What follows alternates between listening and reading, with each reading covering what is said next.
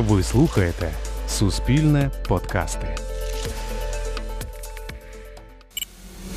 Подкаст Чорнобиль 35 документальний аудіосеріал, де ми говоримо про трагедію, яку пам'ятатимемо завжди.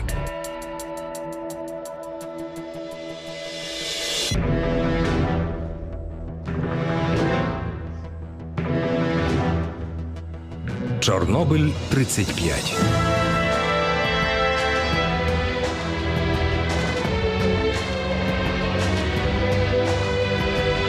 Радіосеріал за сценарієм Мирослава Лаюка. Реальні історії, реальні людські долі та епізоди Чорнобильської трагедії.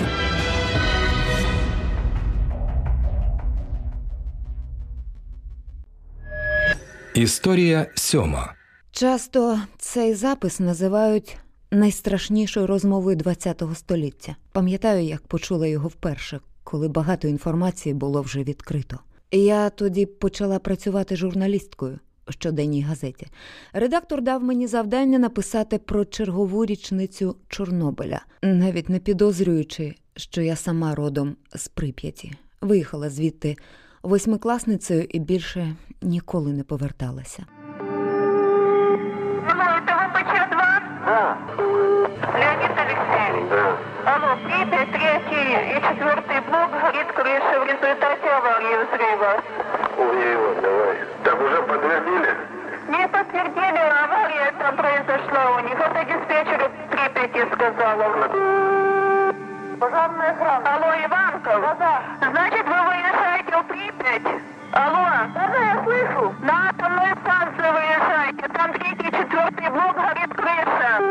Вранці 26 квітня, одразу після аварії, я вийшов на зміну на четвертий енергоблок. Привітався з колегами Сашою Акімовим, зауважив, що він страшенно блідий, аж білий. Моя зміна завершилася тим, що я натиснув кнопку щита управління четвертого енергоблока. Це була остання спроба подати воду до реактора, якого вже фактично не було. Після зміни, переодягаючись, я звернув увагу, що вся моя шкіра стала коричневого кольору, така собі дуже міцна засмага. Так вплинула на мене висока доза опромінення. Олексій Бреус, останній, хто натискав кнопки на пульті управління реактором за матеріалами Радіо Свобода. Нам часом здається, що події світового масштабу мало стосуються нас. Історія твориться десь дуже-дуже далеко. Однак, говорячи про Чорнобиль, ми можемо розповідати про конкретних людей, які живуть поряд з нами. Доля причетних до трагедії дуже різноманітна. Хтось помер у лікарнях, хтось покінчив життя самогубством, хтось мешкає на одній з нами вулиці.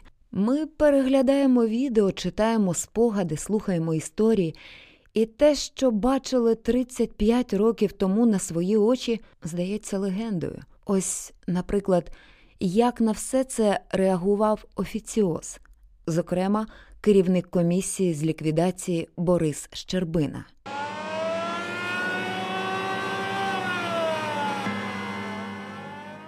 26 апреля на четвертом блоке Чернобыльской атомной станции при плановой остановке блока произошла авария с частичным разрушением активной зоны реактора и выходом осколков деления за пределы станции.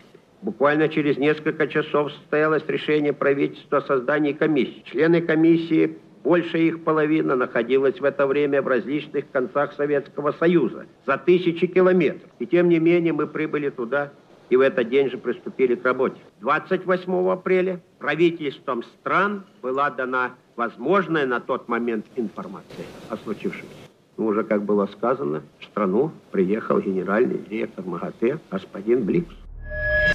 Щербина, Дятлов, Легасов, Брюханов. Ті, хто цікавиться темою Чорнобиля, точно чули ці прізвища. Як склалася їхня доля? Віктор Брюханов працював директором ЧАЕС, був засуджений і отримав 10 років тюрми, однак звільнений дочасно через слабке здоров'я. У тюрмі вивчив англійську мову, був справжньою знаменитістю. Адже кожен зек хотів побачити того, кого радянський суд визнав одним з головних винуватців трагедії. Після звільнення в 1991-му працював у державному підприємстві Укрінтеренерго. У 72 роки вийшов на пенсію. Далі Анатолій Дятлов, заступник головного інженера, отримав високу дозу опромінення, отримав 10 років колонії строгого режиму. Через 4 роки був дочасно звільнений у зв'язку з хворобою. У 95-му помер від інфаркту. Написав книжку Чорнобиль. Як це було? Свою вину не визнав. Висновки офіційних органів про причини катастрофи. Тут все просто. Як мені видається, в той час ніяких інших висновків і бути не могло, тому що розслідування з самого початку неприродно було віддано в руки творців реактора, тобто потенційних винуватців. В жодній комісії не було особи, зацікавленої назвати причинами аварії реактор, його властивості, і навпаки, прямо, опосередковано, в крайньому разі корпоративно, всіх влаштовувало покладання провини на персонал. І головне, все просто і зрозуміло. Звично все йде торованою для Радянського Союзу доріжкою. Немає у нас інших причин виникнення аварій, крім нехлюйства і неграмотності людей, що займаються обслуговуванням. Навіть якби комісії зробили висновок відповідної дійсності, адже можемо ми це припустити, то його б закопали з політичних міркувань і оприлюднили те, що й було оголошено. Ні, іншого бути і не могло. Анатолій Дятлов із книжки Чорнобиль Як це було. До речі, МАГАТЕ прийшла до такого висновку. Цитую.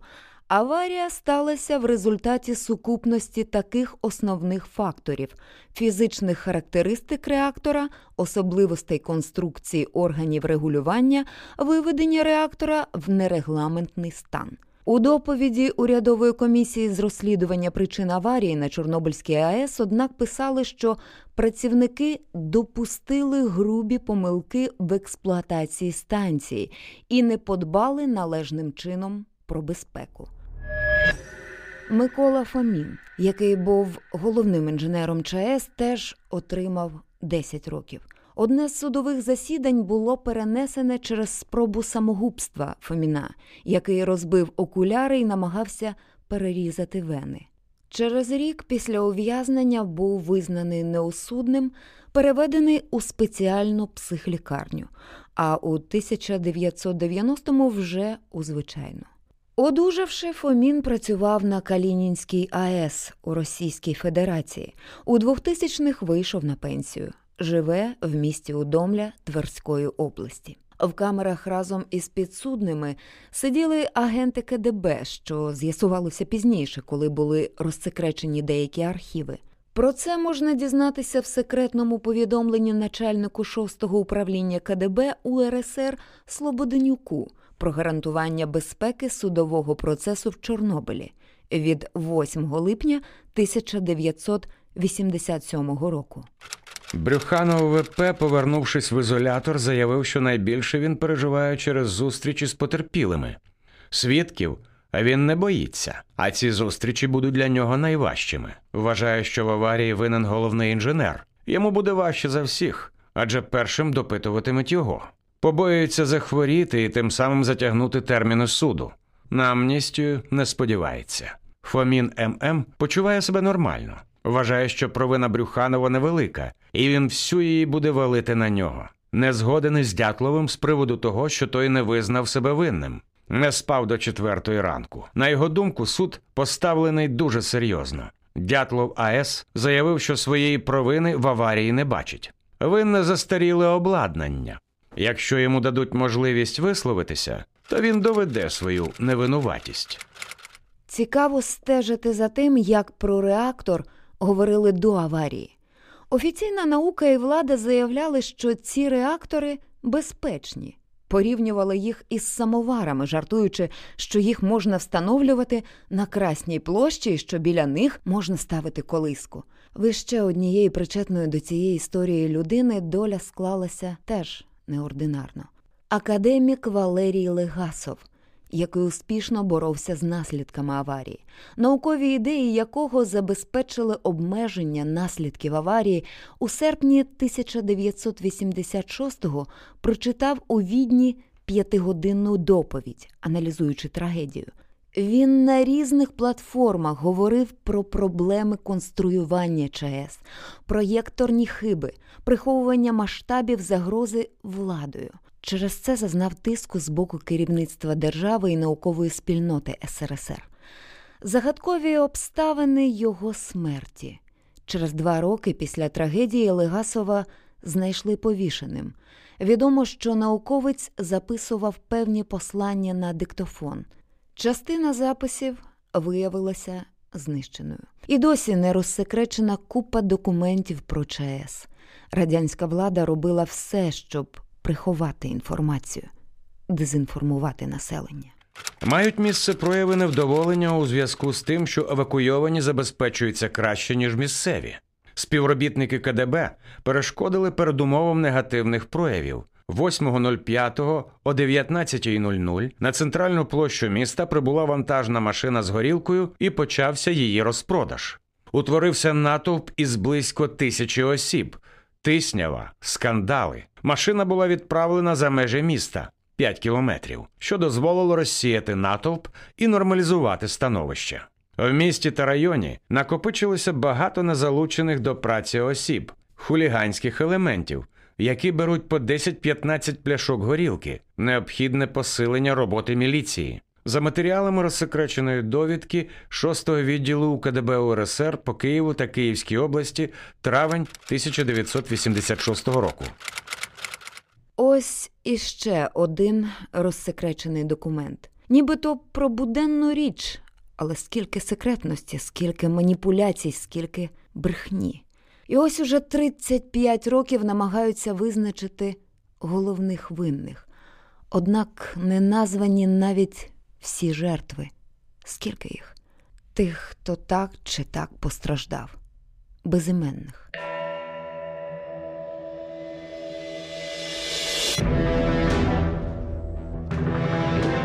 Прозвучала сьома серія радіосеріалу Чорнобиль 35 за сценарієм Мирослава Лаюка. У проєкті взяли участь актори Євген Нищук, Дмитро Завадський, Вікторія Польченко. Сценарій Мирослава Лаюка. Продюсерка проєкту Наталя Коломієць. Ви слухали подкаст Чорнобиль 35. Документальний аудіосеріал, створений Радіо Культура. Попереду ще багато нових епізодів. Щоб не пропустити, підписуйтесь на нас у SoundCloud або у подкастах Google та Apple.